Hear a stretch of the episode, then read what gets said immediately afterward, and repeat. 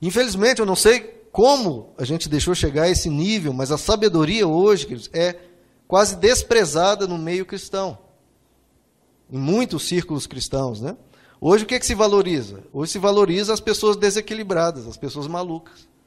Veja só, se chegasse uma pessoa que dissesse: Olha, meu irmão, eu estou vendo, aleluia, um peixe comendo amoras na sua mão, aleluia. Há 50 anos atrás, essa pessoa era, seria considerada louca. Enlouqueceu. Coitada, está com esquizofrenia, está com algum problema mental. Hoje em dia, não, essas pessoas são reverenciadas. E grande parte delas são realmente loucas. Ou têm influências de outras coisas que não a luz. Então, essas pessoas são reverenciadas como profetas, como pessoas cheias dos mistérios profundos de Deus. E quando a pessoa diz isso, muitas caem no chão em choro. Agora, quando se prega a palavra na simplicidade e tudo que serve para firmar a sua vida na rocha, isso não tem dado tanto valor. Ah, porque só está lendo um texto. Mas esse é o texto que Deus escreveu, que Ele ensinou. O que outro está falando aqui, é uma, a maioria, a imensa maioria, é uma bobajada sem fim. Agora, a certeza que você tem daquilo que vem do Espírito e vem da eternidade, do trono de Deus, é tratado com desleixo. Vai ligar para um profeta em vez de abrir as Escrituras e aprender direto dele. Você está sendo, se colocando sob as mãos e sob o controle de pessoas que vão te amedrontar e vão controlar a sua vida, em vez de um Deus que liberta, que fortalece, que encoraja, que estimula. O Evangelho, queridos, como é tanto enfatizado, é ter a mente de Cristo. É uma mente transformada, porque se você tirasse a sua mente, tira a sua mente, cheia de pensamentos incorretos, pensamentos adoecidos, formas de enxergar a vida, totalmente distorcidas, e tirasse essa mente, pegasse a mente de Cristo e colocasse, a sua vida imediatamente seria, se tornaria em, em algo tão lindo como essas flores. Porque você passaria a enxergar diferente, passaria a viver diferente, passaria a falar diferente, passaria a agir diferente. E aí, a partir de uma mente sadia, as suas ações seriam sadias, seus relacionamentos seriam sadias e, sadios, e você viveria na mais absoluta paz, independentemente das circunstâncias. Não precisa mudar nada fora de você. Você pode estar preso na cadeia, pode estar passando por uma situação financeira que for, passa por que for, queridos. Como a gente viu, vê na vida dos apóstolos, dos mártires, independente das circunstâncias. Se você tem uma mente transformada pelo Evangelho, muda tudo. Você encontra uma paz que excede todo entendimento, e o seu ser, como Jesus diz, começa a fluir rios de água viva. Mas para isso é uma construção que Jesus diz, é uma casa que é construída na rocha. É uma construção, tijolo por tijolo, alcançando, tirando pensamentos e formas de pensar incorretas e pegando a forma de pensar de Cristo. E isso leva tempo, exige dedicação, exige que você ouça a mensagem e a pratique. O evangelho é ter um pensamento correto para que você viva bem. Mas as pessoas geralmente querem uma palavra. Ah, eu estou com esse problema, você tem uma palavra para mim? É claro que o Evangelho tem, conte com Jesus para isso.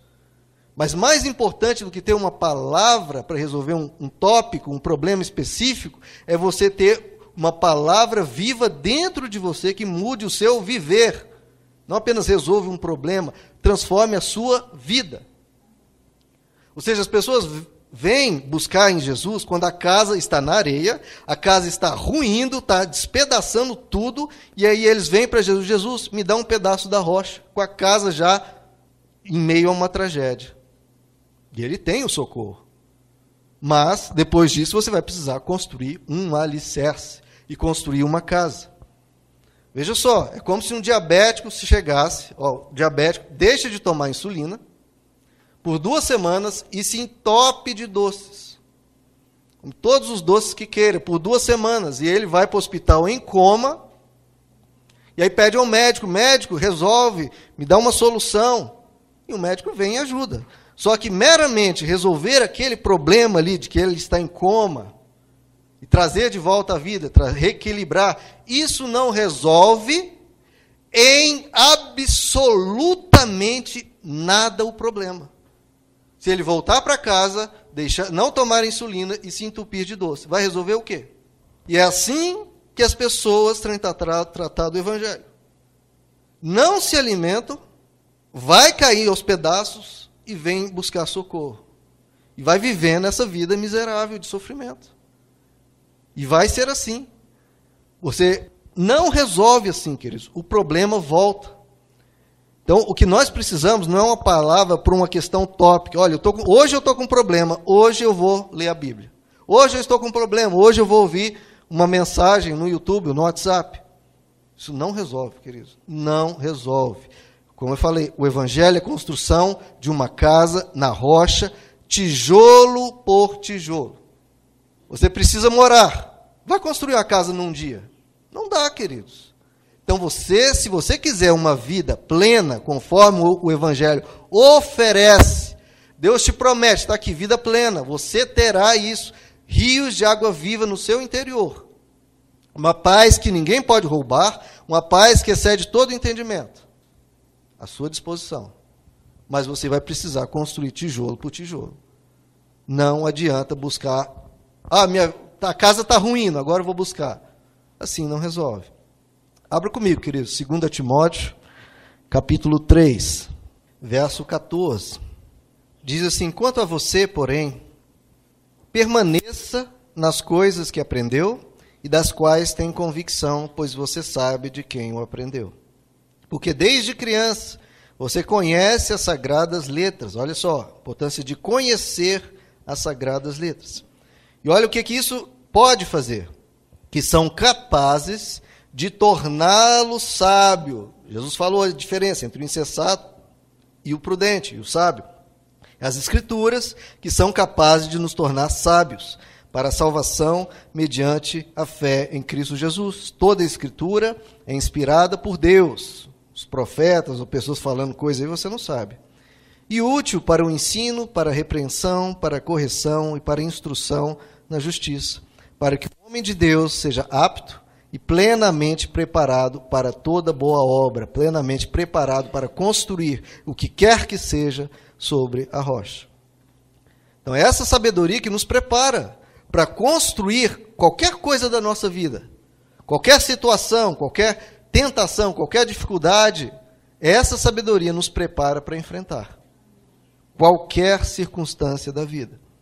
Mas geralmente as pessoas querem o benefício sem conhecer. E como é que eu vou receber os benefícios de algo que eu ainda não compreendi? O que eu compreendi apenas superficialmente.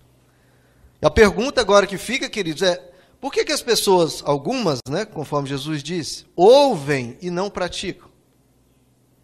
Por que, que muitos ouvem e não praticam? Bom, são várias questões, né, queridos?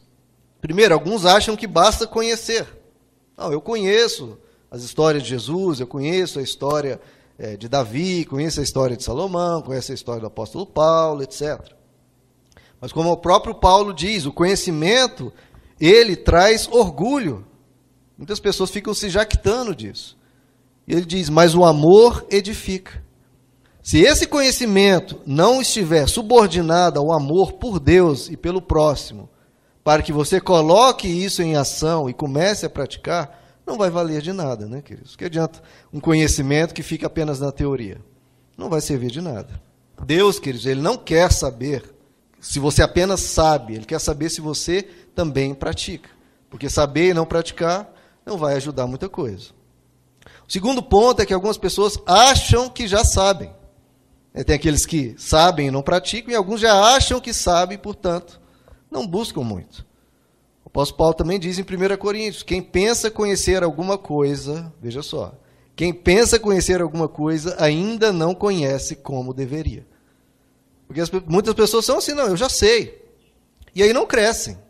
A pessoa que não é ensinável, que se coloca sempre como uma estudante, como uma aluna diante de Deus, eu quero mais, eu quero aprender mais, porque eu, olha, Deus, eu careço demais de aprender o Evangelho. Eu falo isso para Deus. Eu, quando vou preparar a mensagem do WhatsApp, eu fico assim, abismado, porque todo dia eu aprendo uma, duas, três, quatro coisas, E muitas gigantescas. E eu fico pensando, meu Deus, como é que eu não sabia isso até hoje? Porque o conhecimento de Deus e conhecimento da vida, de como viver a vida, que é praticamente inesgotável. Então, quem, alguém acha, não, eu já sei, eu já sei como lidar com as coisas. E aí vem as coisas e a gente vê que não sabe. Então é melhor reconhecer antes. Falar, Senhor, eu preciso aprender. Eu quero aprender, eu quero crescer.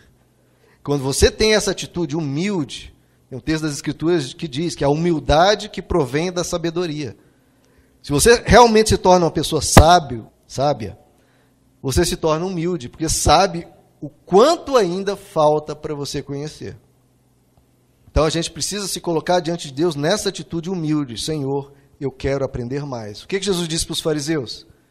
Um médico não vem para os sãos, um médico vem para os doentes. Então todo dia, para que você venha aprender e crescer e se tornar mais sábio, você tem que falar: Senhor, eu careço, eu ainda não sei, fala comigo.